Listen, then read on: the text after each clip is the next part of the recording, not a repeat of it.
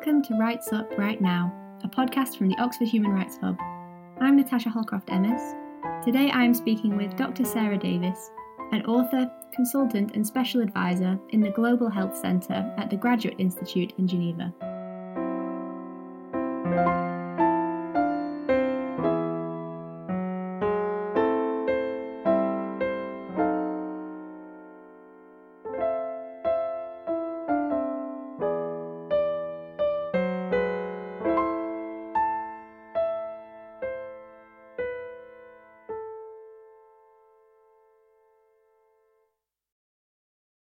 COVID 19 pandemic has brought questions around global healthcare financing and equitable access to treatments to the fore. But this is not the first time a spotlight has been thrown on the thorny issue of fair resource allocation in efforts to tackle global health issues. In her book, The Uncounted Politics of Data in Global Health, recently published by Cambridge University Press, Dr. Davis considers how human rights issues can affect the data which underlie global healthcare funding. She looks closely at the indicators which drive resource allocation, the metrics used to measure success in tackling health issues, and the people whose experiences healthcare data often fails to capture. Ultimately, in a world of finite resources, this data plays an important role in determining who is more likely to live or die. Today, we will be speaking about how human rights can help to shape global healthcare financing policies. Dr. Davis, thank you for joining us today. Thanks so much for having me. Perhaps we can start by unpacking the title of the book a little. We'll come on to talk about the uncounted, uh, but let's focus first on global health and the politics of data. Data collection and analysis appear to be technical matters for expert statisticians. Can you explain briefly why you regard these as political? Yeah, absolutely. I, I think um, what I mean is that data may appear neutral when we think of health data as being objective, but the kinds of data that get gathered and how that data is used to make decision is very much shaped by the political and economic context that drives poor health and in fact the legal environment. So when i think about uh, for hiv for example we have these ambitious global goals. We set the sustainable development goals. All un member states agreed to these including one to end hiv by 2030 which was in part, I think, because of global fatigue with the HIV response and a desire by many donors to find an exit strategy so that they wouldn't have to continue to finance programs to address HIV. And the problem that we've had is that we've had this commitment to end HIV, but the funding is just not enough. Uh, and financing global development aid for HIV has flatlined and is even declining. So, in order to set priorities, donors and health agencies have had to try to decide which countries to focus their funding on, which interventions to focus on. And this often means focusing on the needs of the so called key populations sex workers, men who have sex with men, transgender people, people who use drugs. And in many countries, and especially unfortunately in the middle income countries where aid agencies are now withdrawing their support, those governments are not necessarily prioritizing services for stigmatized and criminalized populations, such as sex workers or people who use drugs. So, no data is gathered about those populations. They're not a priority for health services. The lack of data reinforces uh, the invisibility of those groups, and HIV is on the rise as a result. Is it a case that it, the data goes towards the prioritization of where certain funding goes? And or is it that there are different options that are basically political decisions and the data rules out certain options as opposed to other options? Yeah great great questions. It's a little bit of both. So um, countries create national hiv strategies in which they set out it should be based on the epidemiological data where they're going to focus their funding what they see as priorities how they're going to ensure that funding reaches people and the the interventions that that are most important in terms of bringing HIV under control. But if you don't have data on certain populations or certain issues, those problems, those populations remain invisible. So, for instance, if you have a government that criminalizes same sex sexuality, I did one study that looked at data on men who have sex with men in countries where there are criminal laws that make same sex sexuality illegal and they had very very small estimates of the number of men who have sex with men in those countries because those people are naturally hiding very sensibly because they don't want to get arrested. So when you have a disfavorable legal and political environment, you wind up having data that doesn't accu- accurately reflect the need. And you may wind up having data that understates the need and understates the size of the population. And that will affect the national strategy and it'll affect where the money goes. Just taking it back to the very basics, what is global healthcare funding and how does it work to address public health issues?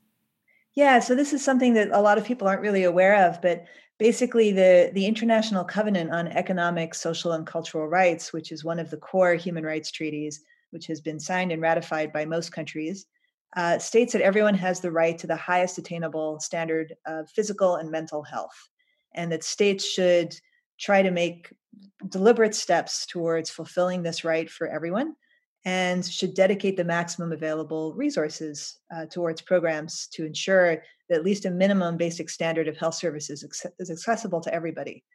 But um, many countries, of course, don't have enough money to meet that minimum basic standard.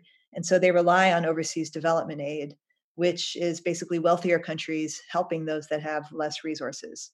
So for HIV, tuberculosis, malaria, and many other diseases, I'm sure now will be also the case with COVID 19 this aid is absolutely essential to funding national health programs. And it comes from the taxes paid by people in wealthy countries like the US, the UK, Japan, European Union, uh, and helps to save lives in less wealthy countries. So it's kind and generous to do this, but it's also enlightened self interest because it's good public health. If we save lives in one part of the world, it's good for the health of people in other parts of the world because we're all connected, as we've seen with COVID 19. Okay, so we're principally looking here at healthcare financing through aid programs. What kinds of bodies tend to do this work?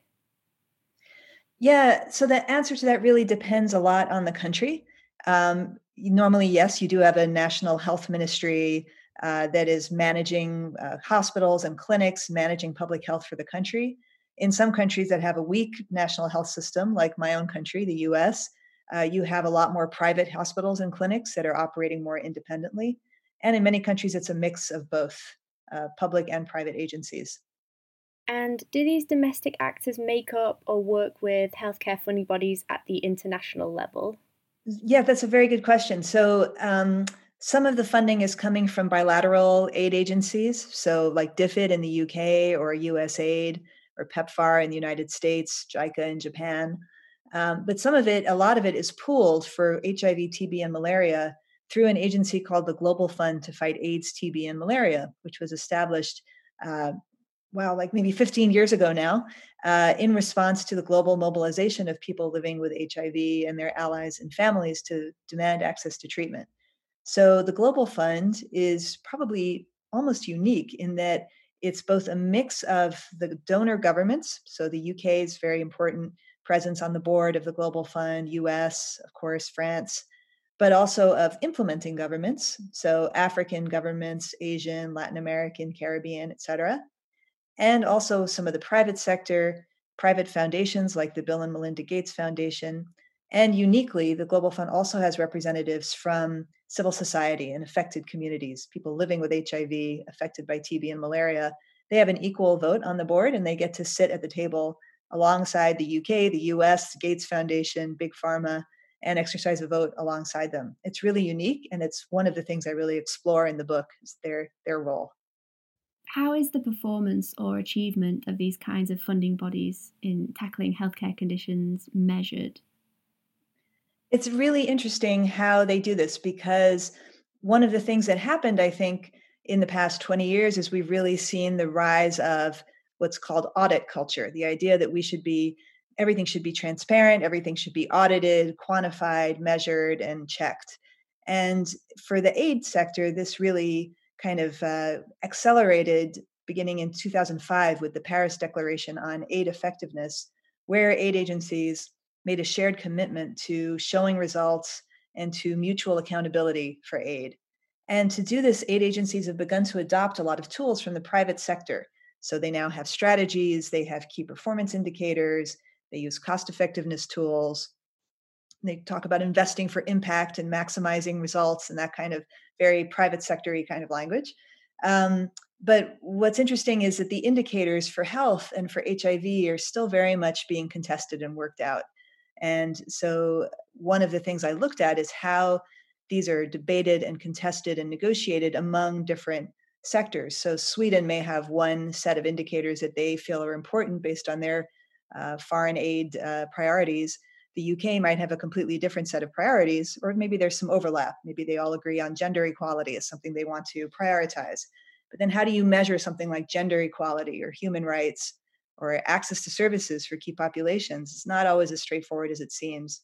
And so, it's been very interesting to watch the evolution and the debates over what the indicators should be and how they get measured. In your book, you say that where healthcare funding goes, and in the end, who lives or dies, comes down to data. It's a very powerful statement. What makes data such an essential component in decision making about healthcare financing and resource allocation? Yeah, I think that's that's a very interesting question because it comes back to this rise of audit culture and of sort of metrics and and uh, very quantified forms of accountability that's happened everywhere. I think in every sector.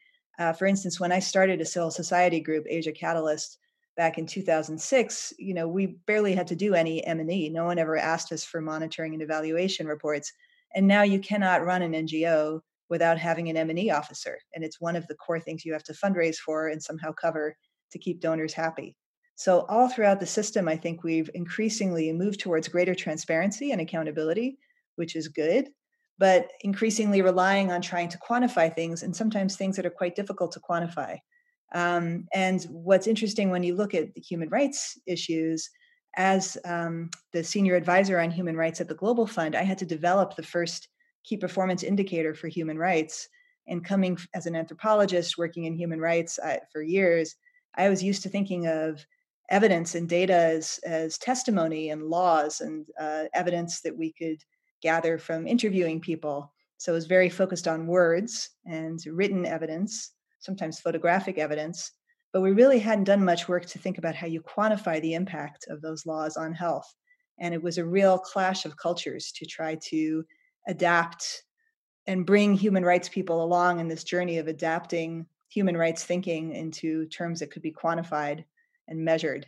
Uh, and I'm not sure that we really have found the, the right answer to that problem yet. Let's dig a little more into the data that's used and the gaps that you identify in it. What sort of indicators do funding agencies use to determine eligibility for global healthcare financing?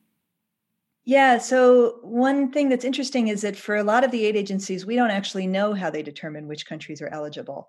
So, for instance, for the UK, and be even more so now uh, with the changes that are happening with uh, the UK aid system, but also the same is true for US aid, for European Union, France. We don't know how they decide which countries they're going to give financing to. And sometimes it's because these are countries they have a long standing relationship with, or it's countries that they think are a priority because there are people in parliament who want to see money going to these countries. So it's not always transparent uh, how countries are made eligible for HIV, TB, and malaria funding. Because the Global Fund is um, a publicly funded agency, they have to go through a process with their board, their governance board, to agree on their eligibility policy. And that's a very transparent process in which they negotiate and agree on criteria. And one of the criteria is uh, national income, so grouping countries based on their national income levels. And another set of criteria have to do with, for the countries that are middle income that may or may not qualify, sorting through them based on their uh, levels of HIV, TB, and malaria. But the problem is that there are huge gaps in data. And so making these determinations is often extremely challenging. And um, especially if that data rests on uh, government's recognition of the needs of criminalized key populations, they may not have that data at all. Some of the metrics used are financial ones like national income. Why do you say that some of these indicators are not well suited for use in healthcare financing? Yeah, so one challenge is uh, measuring eligibility based on national income. So the Global Fund's uh, eligibility policy, one of their metrics is the GNI per capita, gross national income per capita. So, gross national income per capita is a metric that the World Bank reports on annually. And it's a calculation of the value produced domestically and from abroad. And based on this uh, income, they classify countries as low, middle, or high income countries. And the problem is that this is one number, and it's produced usually over about uh, about halfway through the year based on data from the year before. So it just tells you how much income there was in the country, and it doesn't tell you how much money is actually set aside for health. So, what the tax policy is, what the country's indebtedness is, um, inequality within the country. So, you may well appear to have, you know, a middle income country, but that middle income could be based on a very small number of individuals or enterprises that have a lot of wealth. And it doesn't mean that they're using any of that wealth to finance health for criminalized and hidden groups. And so the challenge is that it's almost as if a bank was assessing your eligibility for a mortgage based solely on your annual income without looking at what your debt is or any other savings you might have set aside. But the Global Fund is using this as one of its key criteria to group countries. And uh, this has been a huge uh, point of contention, and especially because some of the donors on the Global Fund board would like to narrow the list of countries that are receiving funding, uh, to focus their money on a smaller subset of countries, and to gradually eliminate probably their funding for the three diseases. Whereas the civil society groups and communities are fighting to expand the list of countries to make sure that more people are reached. So it's a, a contest every time this policy is reviewed. What would you say is the role of human rights in collecting this kind of data? I think the human rights issues are to some degree addressed when we think about the rights of individuals in collecting data. So, our rights to privacy, informed consent. Um, I think that there's probably more work that needs to be done in the current environment in which more and more of our personal data is being gathered by tech giants and private sector. But I don't know that there's been enough thinking by human rights scholars about this problem of setting priorities in global health aid or in any other kind of aid because i think at the moment that uh, eligibility and, and priority setting is really done based on foreign policy agendas and, and the agendas of uh, fairly small group of countries. And i don't think we've really figured out yet what a human rights based approach to priority setting is in context of limited resources we've talked a bit about them briefly but which groups would you say are particularly vulnerable to being uncounted in global health data and why? I think the answer to that is different for each disease or for each health issue that we look at. For HIV, it's very clearly the populations who are most biologically vulnerable and vulnerable based on behavior and vulnerable based on the criminal law. And that is transgender people, non binary people, drug users, sex workers.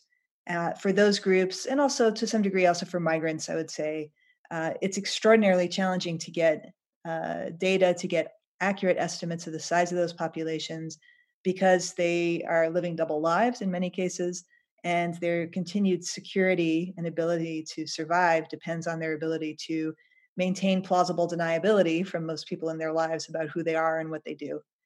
Um, but I would imagine uh, when we start to look at other diseases and with other health issues, who is the uncounted would be a slightly different problem. So, for instance, for COVID 19, I think we're going to see that a lot of the people who are most vulnerable to COVID are people who are mobile and displaced people, who are living in conditions of overcrowding, uh, who are not able to access health services easily, but who have to continue to go out, move around, and work in order to survive. And what's the impact on these groups if there is a lack of transparency around health data or a failure accurately to estimate the number of those populations? Um, and I guess one of the difficulties, or one of the things that will mean the, make the impact bigger on these groups is if they don't feel like they have someone they can trust to reach out to to in order to become part of the data yeah and the the process of winning that trust is a slow one and it requires investment so, one thing that I did in the book is I spent some time doing an ethnographic study in the Eastern Caribbean in Grenada, former UK colony, actually, and also French colony at one time. And in Grenada, uh, there had been some funding for civil society groups that were working with men who have sex with men and sex workers, but that funding had been abruptly terminated because Grenada was no longer a priority because it was an upper middle income country. And so the funding had been taken out very in very short notice. Civil society groups had basically collapsed. And when the study that I was observing began, it was a study of HIV in the country. They had to do a lot of work to really rebuild trust, reestablish the networks. And some of the people that they reached out to were frankly skeptical and felt, why should I talk to you for this study because you're just going to take my information and then I'll never see you again. Uh, they, I want to get something more than data in exchange for my uh, participation in this project. And so that investment in community based organizations is really, really important to sustain in order to enable you to not just reach the people to get their data, but also continue to reach them to get them tested, to give them health information and support. It's all grounded in trust and uh, trust takes time. One way of protecting populations that are particularly vulnerable to being overlooked or excluded is to make consideration about human rights more central to the kind of decision making that we have been discussing here. What would you say is the role that human rights can play or should play in designing public health measures to ensure more equitable healthcare financing and provision? I think um, there's many different answers to that question. Um, one of the things that I think is really important is the right to participation. So the right to have affected communities to have a voice in uh, designing and evaluating interventions that are meant to save their lives. And I think with the HIV response, there's been a lot of work done to try to integrate that kind of community role in governance in health decision making at both the national level and, and in the governance of global agencies like the Global Fund, uh, UNAIDS, which is the UN agency that manages HIV programs, and others. Um, I think we now need to be thinking about how to take that lesson into other areas of health governance. And I'm especially concerned at the moment with this rise of digital technologies, which we're seeing accelerating even faster with COVID 19 and how do we ensure that there's some transparency and accountability for use of these technologies to gather our most sensitive and private health data? Uh, and how can we ensure that uh, everyone whose data is being gathered actually has some sense of what's being done with our data and, and whether we agree to it? So I think that's something that we can take from the HIV sector and probably start thinking about applying more broadly. It's been reported that COVID 19 disproportionately affects populations that are already vulnerable due to pre existing social, ethnic, and gender inequalities. What do you think are the key lessons that we could have learned to avoid this? And what lessons should we learn for the future?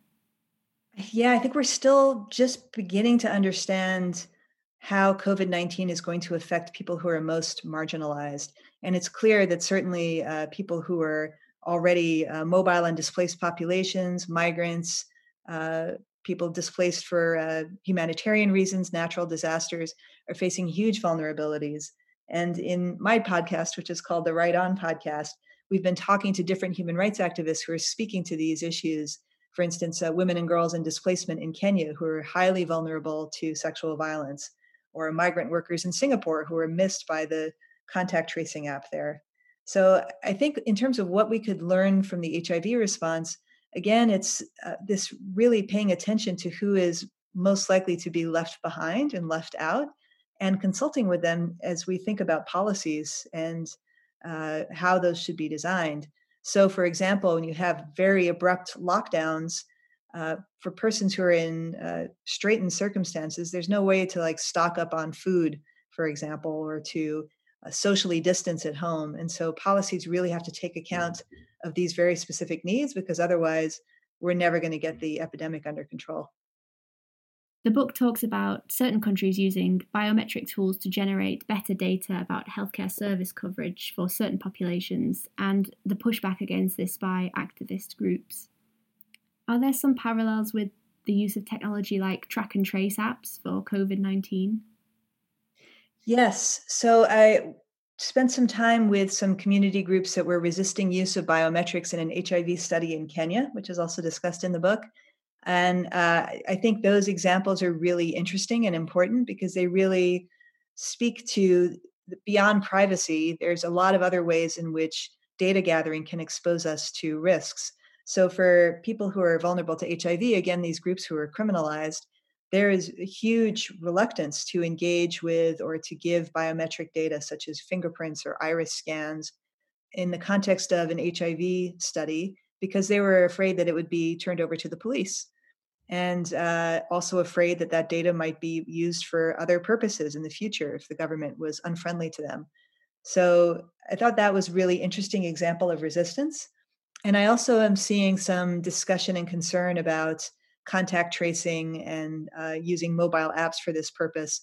For instance, in Singapore, which many of us thought was a super successful example of using tech in the COVID 19 response. In fact, many people have been reluctant to download and use the Trace Together app that the Singaporean government has promoted, uh, apparently in part because they're concerned about it accessing data that is uh, on their phones that might include pornography or other stuff that they don't want the government to see. In relation to ending the AIDS epidemic, it was pledged in the Sustainable Development Goals that no one shall be left behind. In a world of finite resources, how can we make sure that this ambition is achieved and that no one is left behind? I think that's the that's the ten million dollar question. Um, and I think one of the things we have to do is rethink our priorities, both in terms of rethinking what we put first as a society, but also in terms of how we do priority setting in health when we have limited resources, which has really been the problem with COVID 19, right? So, first, we haven't prioritized health. And so, all our health systems are just inexcusably weak. And we're seeing this especially in the US and the UK that we're just shamefully failing to get the epidemic under control as compared to some other countries that have less uh, generous resources to, uh, to address health with. But the other thing we need to do is to design health systems and health interventions in a way where we think about the needs of those most marginalized and those most likely to be left behind first. So, my friend Rico Gustav, who runs uh, is executive director of the global network of people living with HIV, has a phrase uh, putting the last mile first. So, if we think about the people we're most likely to miss first and design health systems around their needs, then it'll meet the needs of everyone. So it's really about changing what we put first and really inverting our priorities if we want to really not just deal with the current epidemics and pandemics, but also with the ones that we don't even know about yet that are coming for us soon. Are there things that we as individuals can do to call for more equitable distribution of resources in global healthcare? Well, I think those of us who uh, live in high income and upper income countries that are contributing to health aid, we have to think about who we elect and who we elect to represent us, and uh, and what we messages we send them in terms of what uh, priorities should be for the use of our taxes. I think that's absolutely critical. And the other thing is, I think to inform ourselves and, and keep ourselves informed about our fundamental human rights, about health, because um, we can only empower others if we first empower ourselves to be able to advocate effectively. So I guess we'd start there.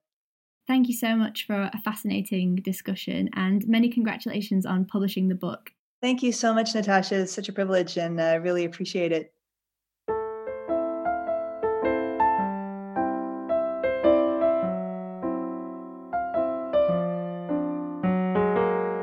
Rights Up is brought to you by the Oxford Human Rights Hub. The executive producer is Kira Allmann. This episode was produced and edited by me, Christy Calloway Gale, and it was hosted by Natasha Holcroft Emmess. Music for this series is by Rosemary Allman, and show notes for this episode have been written by Sarah Dobby. Subscribe to this podcast wherever you like to listen to your favourite podcasts.